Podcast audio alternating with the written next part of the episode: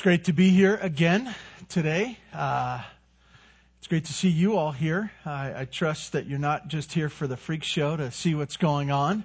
Uh, hey, let's go look at him or something like that. Uh, we're so thankful uh, for the reception that you have given us uh, these last few weeks at Bear Valley Church. Uh, we started off, I, Caleb and I, my oldest son, we went to uh, the men's retreat, and that was just an amazing time. And you men were uh, so kind to us and so welcoming, and we felt like uh, we were with family immediately again.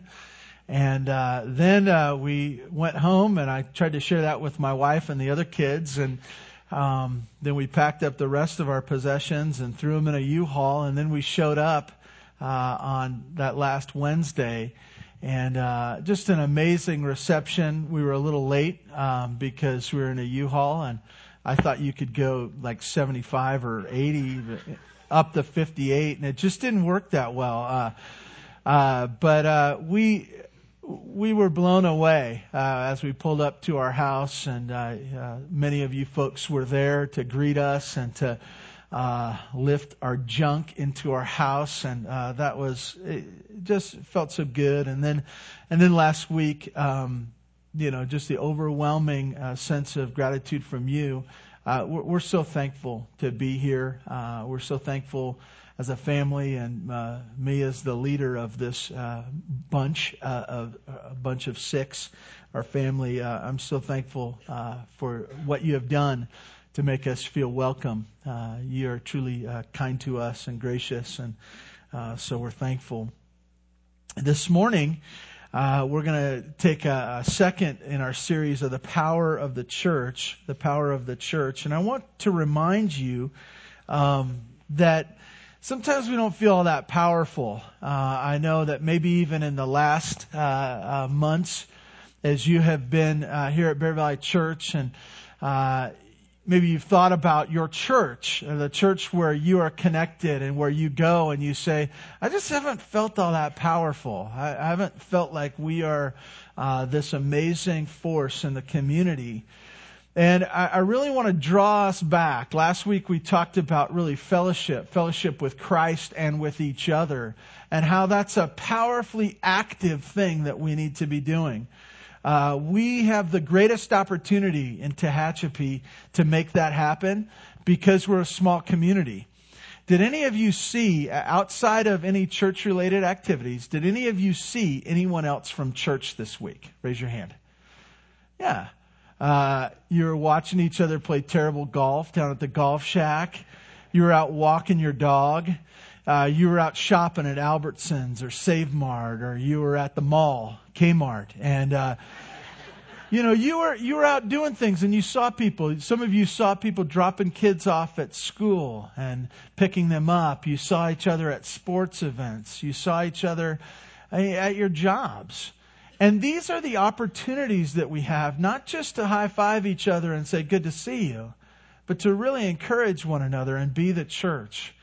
Uh, I think that one of the dangers of having a beautiful building, and we have a beautiful building here, uh, it's just, you know, to come back. Uh, it's funny, the last five years we've been in a junior high cafeteria, and so my kids to come here, they're just like, wow, you know, look at it, it's got like chairs and seats and rooms, and this is amazing, you know. Uh, and yet, this, this will never be the church. This will never be the church. This building will never be the church. We will forever be his church, his bride.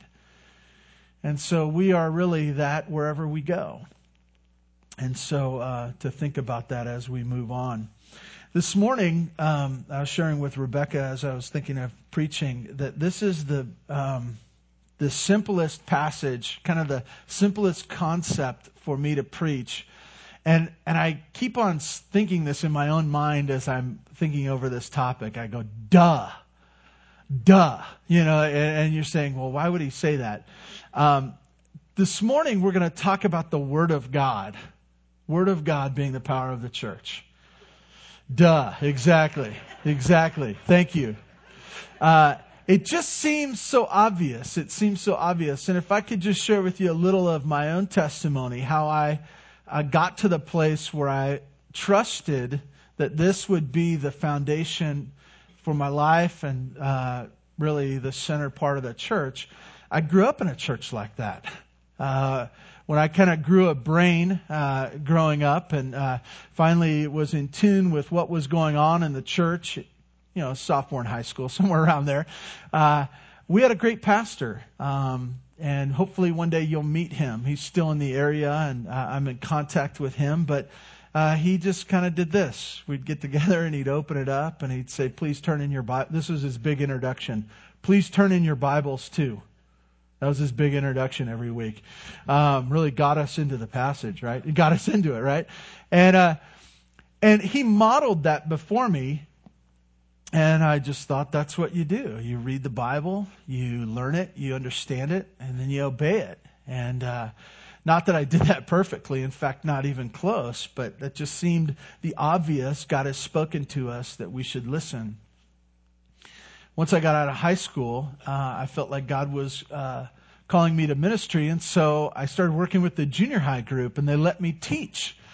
Uh, and I remember very vividly uh, teaching for the very first time. This great pastor that I referred to you about, uh, I had some money for graduation, and so I asked him, "What should I? I, I want to buy some books so I can study the Bible better. Tell me." So he gave me a list of books, and I bought them, and I got these books, and uh, I remember I was going to teach these junior hires and I was going to study for the first time.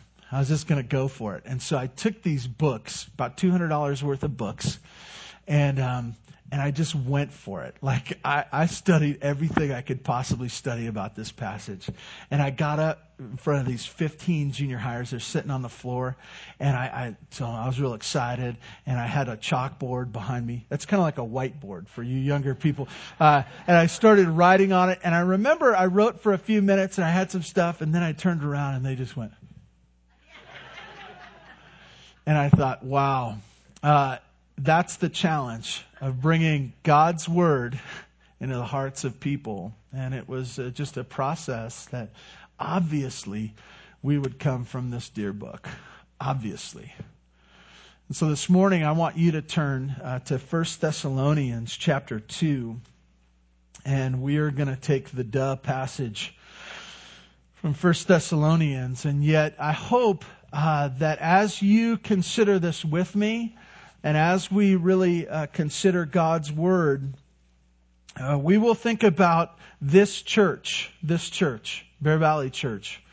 It's interesting. I think sometimes you read maybe Christianity Today or uh, you see online something about churches across America and, and sometimes we like to say, oh, the Church of America is dying and, uh, Church of America has got so many problems and the, uh, this church, we need to be more of this and that. And really, uh, all that stuff out there doesn't really matter a whole lot. It's what matters right here in our hearts as we seek to serve Him right here.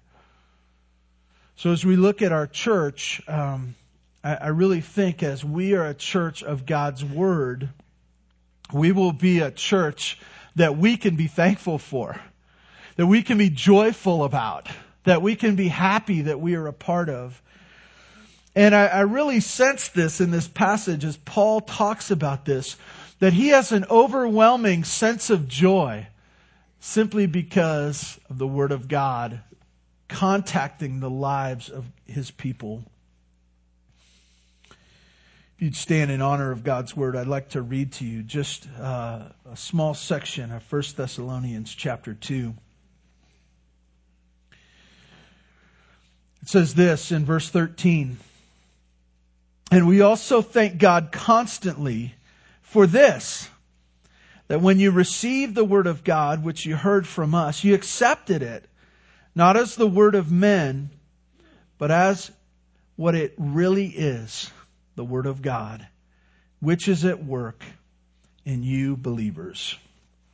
God, thank you uh, for your Word. And that it's not just a book, that your Holy Spirit works in us as it has been inspired, uh, inspired by your Holy Spirit, written down by men, and preserved over generations and time, languages And now for us to hear, hear today that we might read it and receive it and accept it. And by your Holy Spirit empowering us to do all these things, that we in the end might obey it and receive the joy that comes from being obedient children, doing what you've called us to do. God, thank you for this opportunity to be before your word. In Jesus' name, amen. You may be seated.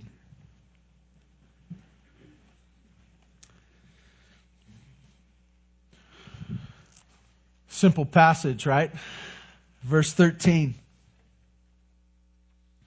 And we also thank God constantly. We thank God constantly. Paul, as he was sharing about this church in the book of First Thessalonians, he's very thankful for them. He's thankful for their relationship. And I love the way Paul writes because he always at the forefront of his mind sees people not just as a number, a number, but as a soul, a soul first needing to be saved and then once saved, have this incredible partnership and not just a partnership, but a family relationship with one another. Isn't that great? Isn't that great?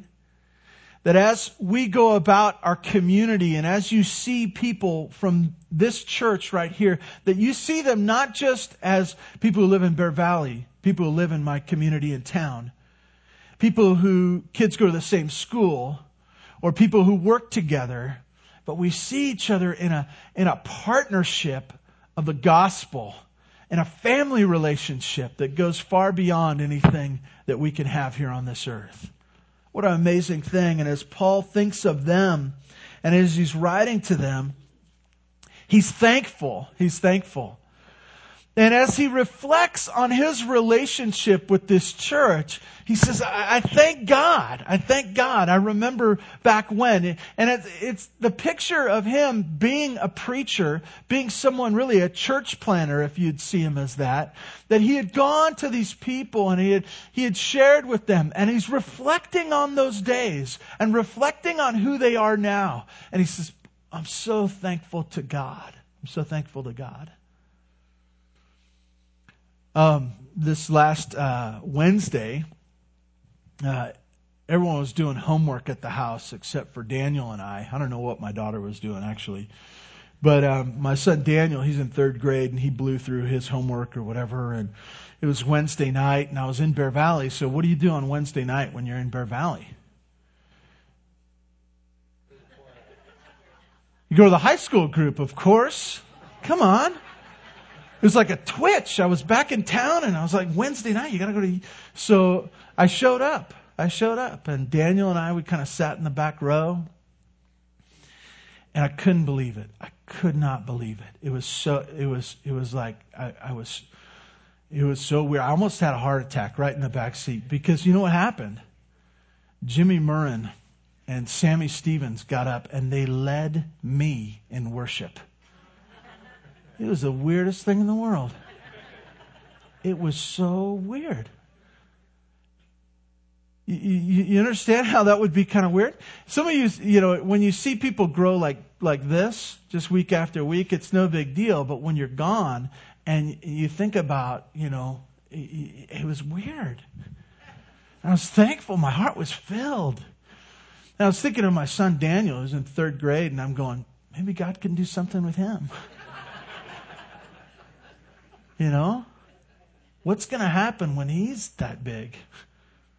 What's going to happen?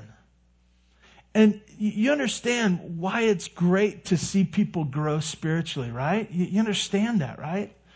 And as you reflect on people that you've known and you've seen and now they continue on and go on and still love the Lord, you, you can sense how that would warm Paul's heart as he thinks about that, right? Of course. And he says, I, I thank God as I think of you that this is a, a constant rejoicing in his heart. And you say, well, what was it about them that caused him to rejoice? Caused him to rejoice. For this, in verse 13, once again, that when you received the word of God, which you heard from us, you accepted it. You accepted it. I think about that. I think about that over and over again. Uh, most of you know we've been up in the Bay Area the last uh, five years, just north of San Francisco. If you know the area at all, um, we were just north of the most affluent uh, county, really, of California, Marin County. And Marin County, uh, you know, spaceships land in Marin County. It's just one of those places where uh, a lot of, um, you know, rockers that have lived their life and uh, have a few dollars left over that they they go to Marin and they they think all their deep thoughts of all their uh, the repercussions of the years prior and uh, they are living there and uh, and there's much mysticism and uh, great ideas of how the world should work which will never work that way and as as I thought of that area and really the way we have lived there the one thing that came up over and over in these last five years is the Bible is the Bible. Is, is what do you do with the Bible? And there's really two things that I, I see in this passage that are super simple. Is first of all, will you listen to the Bible? Will you listen to the Bible? Will you open it up, read it, study it, hear preaching? Will you listen to the Bible? Will you listen to the Bible? many times over the last five years when you're trying to plant a church. We purposely named the church up there Church at Petaluma. What does that tell you about the church? Nothing at all. Nothing at all. You know why? Because we didn't want people to look on the internet and say, I don't want to go to that church. We wanted them to come and then say, I don't want to go to that church. You know, it's interesting. Uh, over the years, uh, we had many, many visitors, many visitors. They would come, and uh, some even walked out right in the middle. Some of you walked right, right, right in the middle. Some you, you'd see them sitting there, and as as I would be preaching, they'd be going. You know, you're nodding your head. Is there a problem? You know. You, you know, that's the first, that's the first issue. Will you listen to the scriptures? Will you listen? Will you take it in? Will you be willing to sit and to pay attention and to try to understand what God is saying? And as Paul thought of this group of people that were now the church, he, he said he, it just fills his heart with thanksgiving and he's constantly thanking for what? For what? And when you receive the word of God, which you heard from us, it's interesting. It's hard to uh, picture this, but when they had heard from the apostle Paul and those other apostles, the book of First Thessalonians hadn't been written yet. Okay? And so they were bringing the message. They were apostles, apostles. And I really want you to get the picture here that they are the apostles, as the scripture says. That when they were the instrument that God used to bring a message to these people, and when they heard the message, they didn't just go, well, that's interesting. I'll think about that for a while. I'll consider that along with the other things that I think. But they received and they would listen to these apostles as they came. That's the first thing that you can consider in your own heart is will you listen? Will you listen to God's word? Will you open it up for yourself? Will you read it? You have it with you. It's always interesting to me when you move, you start uh, getting your possessions. And I don't know how many Bibles, I don't have a clue how many Bibles the Boslers own. They're everywhere. And when you move, you find more, right? They're, they're just everywhere. They're, oh, that was my Bible for camp. That was my Bible for the men's study. That was my Bible for church. That was my Bible for preaching. That was my Bible for studying. You know, this is my pocket. You know, you're going, whoa. Do you have a one for leap year and stuff like that? I mean, your Bible's everywhere. But will you open them? Will you read them? Will you receive it? Will you first receive it? Church of Thessalonica, they, they did. They did. In fact, they did. And Paul, as he was reflecting, he said, that was so good. That was so good. And to be, to be honest with you here today, and this is part of the reason I say duh to this passage, this is Bear Valley Church. This is Bear Valley Church. You know, as I think of our relationship over the years and even prior to me uh, being connected to Bear Valley Church, you've always done this. You've always done this. You've always listened to God's word. Not that you've obeyed it, but you've always considered it valuable. You've considered it valuable. Not that we've always done everything, but you, you've desired it. You've desired it. That's what's blessed this church over the years is that it's the power. It's that you're willing to listen to the Word of God. He says you were, you had a reception for it. You, you gave it time and energy and attention. But not just that, and this is the part that is so important for us to get. And I realize it may just be a couple of degrees off in our minds. You say, Well, I've been listening to God's word for years. I, have been hearing it. I've even studied it. You, do you know how many Bible study books I have at home? You know, you, you got them all up on the shelf and you got them marked and you filled in every blank. You're diligent to fill in every blank. And you say, you know, I, I have, I, I have received it. I have received it. But Paul, as he describes what gives him gratitude in his heart, he says it's so much more than that. It's so much more than that. And this is what makes a joyful church. This is what makes a church you can be thankful for. When you received the word which you heard from us, you accepted it, not as the word of men, but what it really is the word of God. The word of God. May seem subtle, right? If you're a good, um, if you're a good cynical person and you hang out in the coffee shops of this world, someone says, well, the Word of God. And you say, yeah, yeah, yeah, you're talking about the Bible. But I know I know. That was just written by men too. I remember arguing with someone right out there. They saw me. I was going into my office. I was the dumb youth pastor. I didn't say it. Somebody else said it on Sunday and they caught me in the parking lot. They pulled in and they said, I want to talk to you about the Bible. Great. I thought I was getting, I was going to have a great day. they said, I know that that was just written by men. That was just written by men. And I'm like, well, yeah. Well, yeah. It's inspired by God, written by men. So it's really just one man's opinion. That's the distinction, right? If this is just the word of men,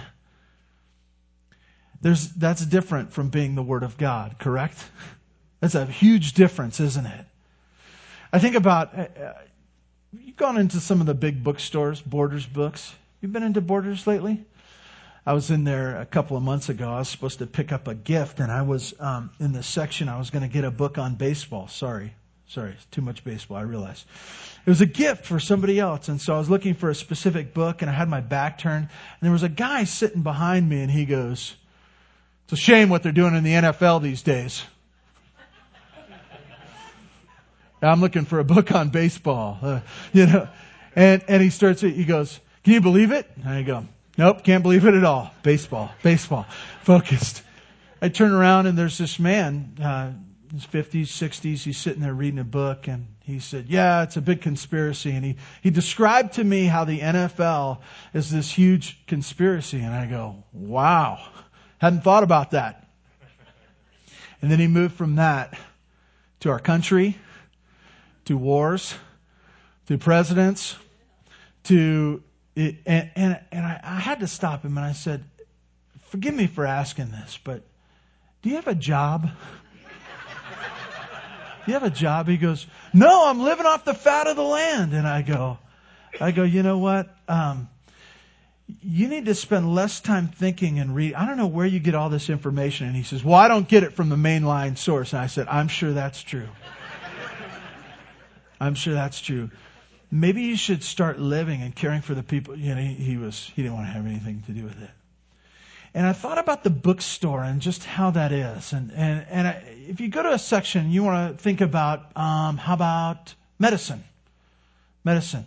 and you go into Borders books and you go in the section on medicine, they'll have a lot of books, won't they? I especially like that whole series of books, um, the idiots and for dummies books. That, that just is where I'm living, you know? Got a couple of those and, and so some, we, we like to just distill it down and put one person's opinion over another. But this is the thing that's so difficult is that all those books that are written in there, except for the Bibles, are the word of men. The Bible is the word of God. That's super important. And you say, well, what's the, what's the big deal? Why are you trying to make such a, a fine point about that? Let me give you an example. Um, during election years, have, do you enjoy listening to political speeches? I do. I do. I like debates. I like them all. And then afterwards, um, I, I like, you know, hearing about that and then saying, well, do I believe what they said? I believe what they said. You know, he had a good point there, but a bad point there. He's a man. He said this that was right, this that was wrong. Politics. Will you buy it? Will you buy it? Will you vote for me? That's what they're asking. I'm saying things. I've said a message. It's the word of men. Will you accept it? And if you accept it, will you vote for me? Salesmen. I know we have some salesmen in this church here, and I have been a salesman. And uh, there's a sense in which a salesman, he goes out there and he says, This is my product. This is why it's a good product. This is why you need this product. This is why this product is better than those other people's product that's very similar to this product. And this is why you should buy it from me. From me. And then the long pause and you hope they say, yes, I'll buy it. To get them to sign, to get them to buy into it. But all the while, us as good consumers, what do we do? We sit back and we're trying to, what are they trying to, how are they trying to pull the wool over my eyes? I have a friend who, um, I don't know if he still does this, but while he was in seminary, he didn't have any money, like very little money. He was working, um, he just didn't have a whole lot of money. But on Sunday afternoons, he'd go to the car dealerships and he'd bargain for cars that he could never buy. He just loved doing it, you know? And the whole time he was like sitting back, just taking in all the sales pitches and going, well, that doesn't make, you know, and he's taking it in and, and was never, never bought a car there, you know. He didn't have any money a salesman, a politician. That, these are the, the, the words of men, the words of men. Sometimes we have competing authorities. Where do you get your news? Where do you get your news? Fox News. I don't want to say it out loud. CNN. Yahoo. You know, it's funny about uh, Yahoo. I always look at Yahoo News, and they just grab their news from anywhere and they'll throw it in there, right? And so sometimes I'll come up with some crazy ideas because of where I got my news from. Some of you go for, I, I go with the Drudge Report. He really knows what's going on. Uh, others of you say, well, I, you know, focus on the family. That's where I get my news. You have these different sources, and, and the problem with these different sources is they don't agree on the story. I always like doing that. When I see a big news story, I go, I'm going to check out Fox. I'm going to check out CNN. I'm going to check out some others. What do they have to say? This doesn't sound like the same event. Why? Because it's the word of men. Word of men. It's what they have to say on it. They're just men. They're limited. Some of them, and really, we're limited in so many senses, right? Some by sin, just by others by lack of knowledge, lack of understanding. Word of men. Opinion, opinion. I think that so much of our news and so much of our shaping of who we are doesn't happen from some media. It happens, it happens from our family and friends. That as we talk with them on the phone or we, or we chat with them when we're together or we're just spending time with them, what happens? We start talking about things and they rub off on us. And their opinions become our opinions. But it's just the word of men. It's just the word of men. You see, th- this is where it comes down to. When it comes to the word of men, and I, I, I know we all feel this way, even if you're uh, a doctor, a doctor, have you gone to the doctor recently? And your doctor says, well, this is what needs to happen. Have you ever challenged your doctor? What do you know to challenge your doctor? It's a question, isn't it? They've gone to school. And you say, well, they, that's just their opinion. I live with myself all the time. I, I, I know about what's going on with me. I, I, I've been real, been with myself a long time. You know, we hang out a lot. And so there's a sense in which we feel on the same level with any man, with any man. That's what's great about our country, right? When you think of the top politicians or the wealthiest people, we realize in this country that they're just another person. They're just another person. And we feel with all the opinions and all the ideas of life that they're just men. They're just men what we do with the word of men is we sit on the judgment seat and we say, I accept or I reject. If we see it in a court of law, we see ourselves as the judge in the seat with the gavel. They present their case. Next, get out of here. Dismissed. Accept. Jail.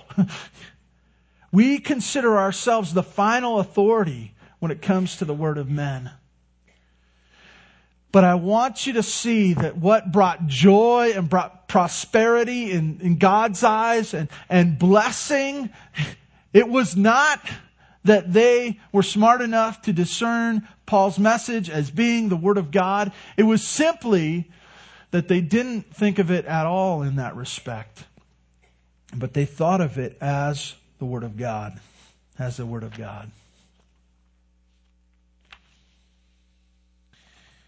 You really see the, the difference there, don't you? If it's men, you can argue all day long. When it's God, He's God.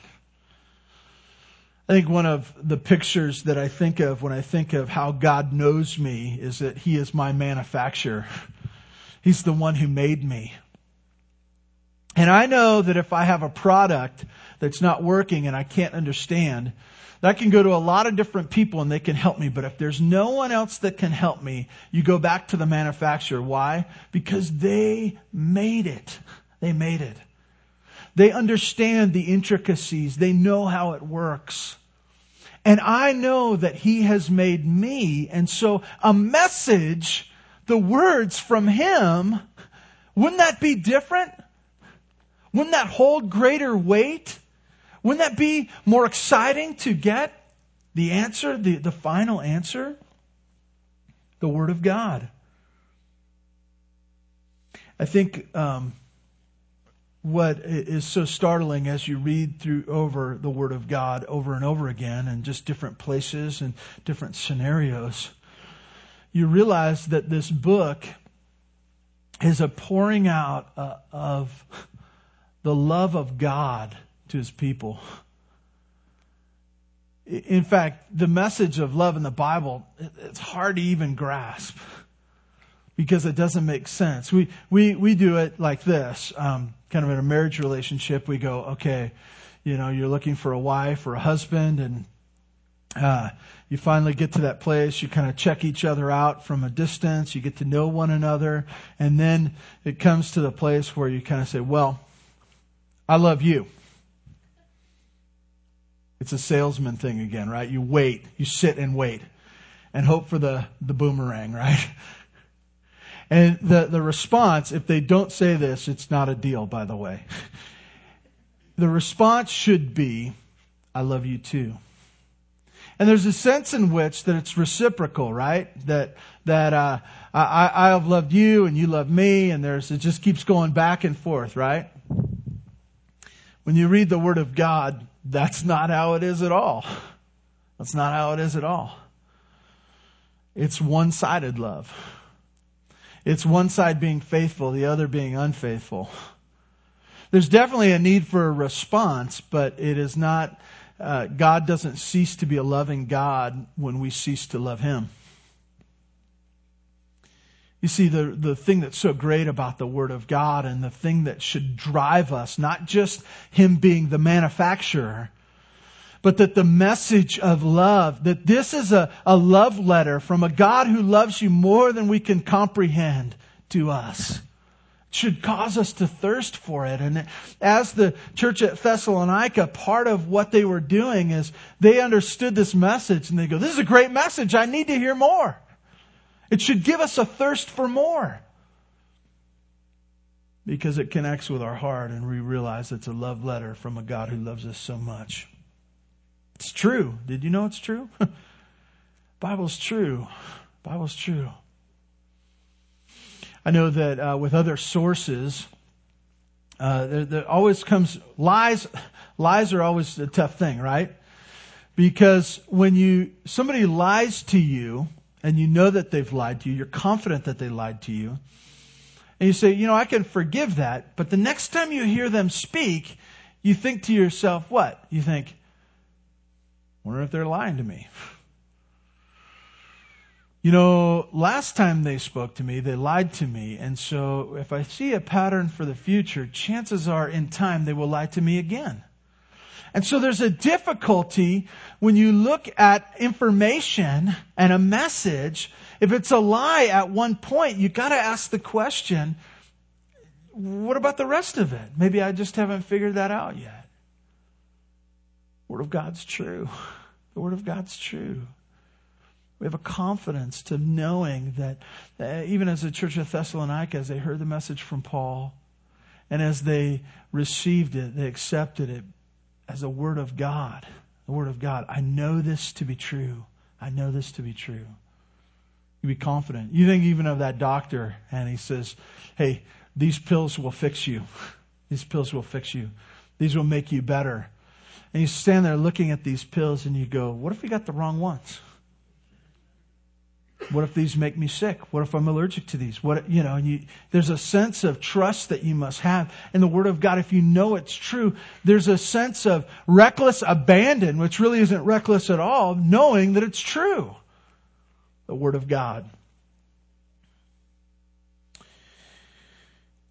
This book, uh, the commands in it are also a directive, a directive that it is uh, the the King of Kings telling us, "Do this, do this."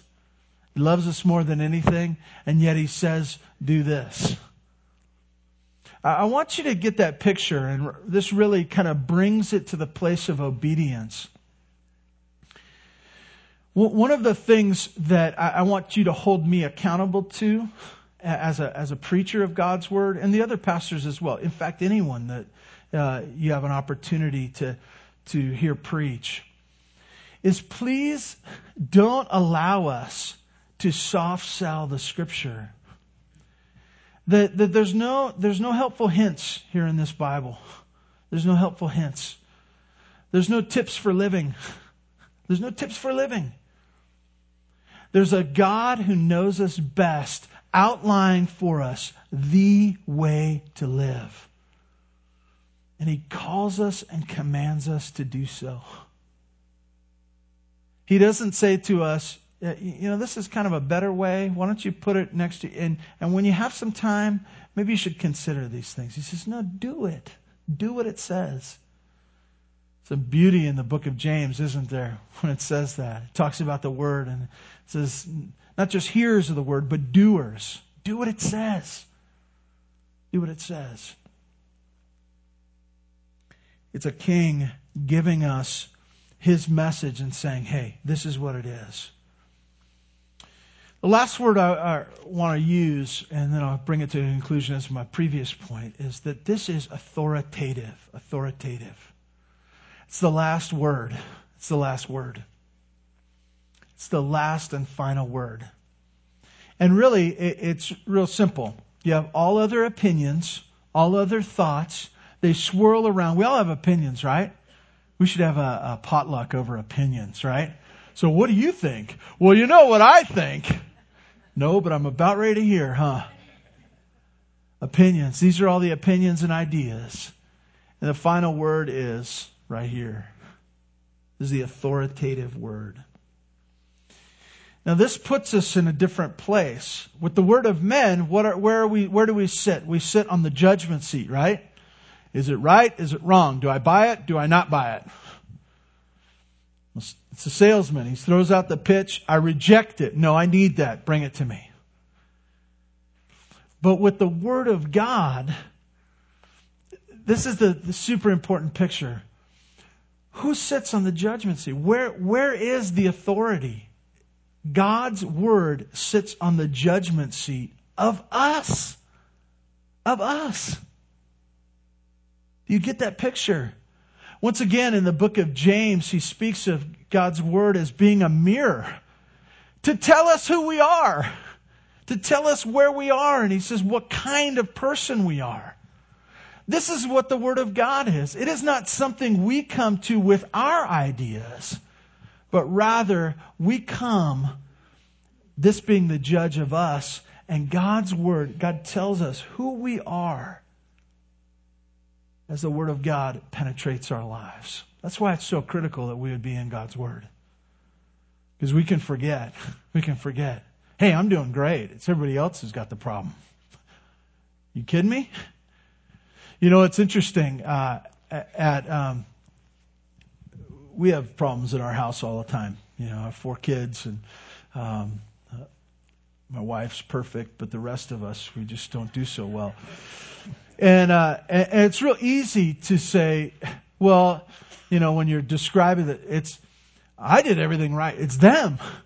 And the, the figures just kind of point back and forth to whose problem it is. And, and depending on whose story you buy, you know, and, and there's a sense of who's most uh, at fault in these cases. But r- what's really interesting is that the Word of God is just a laser pointer to our own heart. It's just a laser pointer. And I don't know how many times, and you, some of you have shared this, I'm sure, with preachers as well. You say, You were talking to me today. You were talking to me. You were reading my mail. Did your did my wife talk to you about who I am? And you know what's happening there? God's word, His Holy Spirit, which is inspired long ago, still living and active, it's penetrating your heart in such a way where He's pointing out and showing you who you are and changing your life through the Word of God. I got ahead of myself, didn't I? What's that last part of verse 13? What's the last part of verse 13? That's when you're supposed to even look down, even if you're just looking at your watch.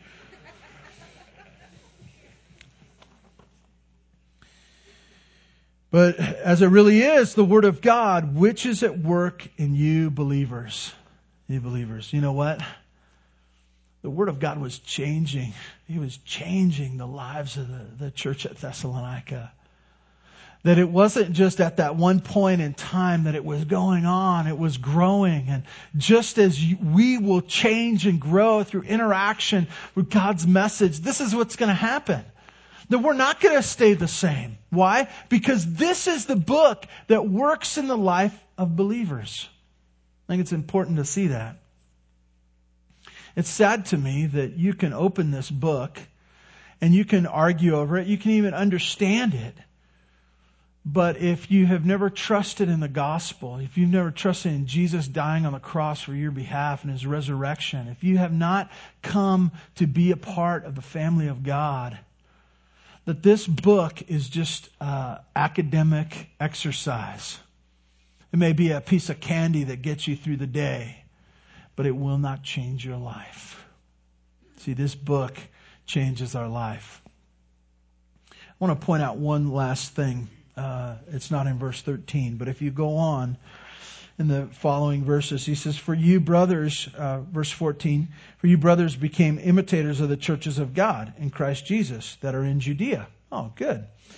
Um, and then he says, For you suffered the same things from your own countrymen as they, they did from the Jews who killed both the, the Lord Jesus and the prophets and drove us out and displeased God and oppose all mankind by hindering us from speaking to the Gentiles that they might be saved, so as always to fill up the measure of their sins. But God's wrath has come upon them at last.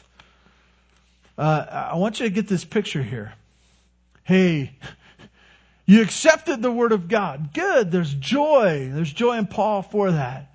There's a, you accepted it, you heard it, and you accepted it not as the word of men, that's, that's insignificant, but as the word of God. Authoritative, beautiful, a love letter from the manufacturer, the one that we need to listen to.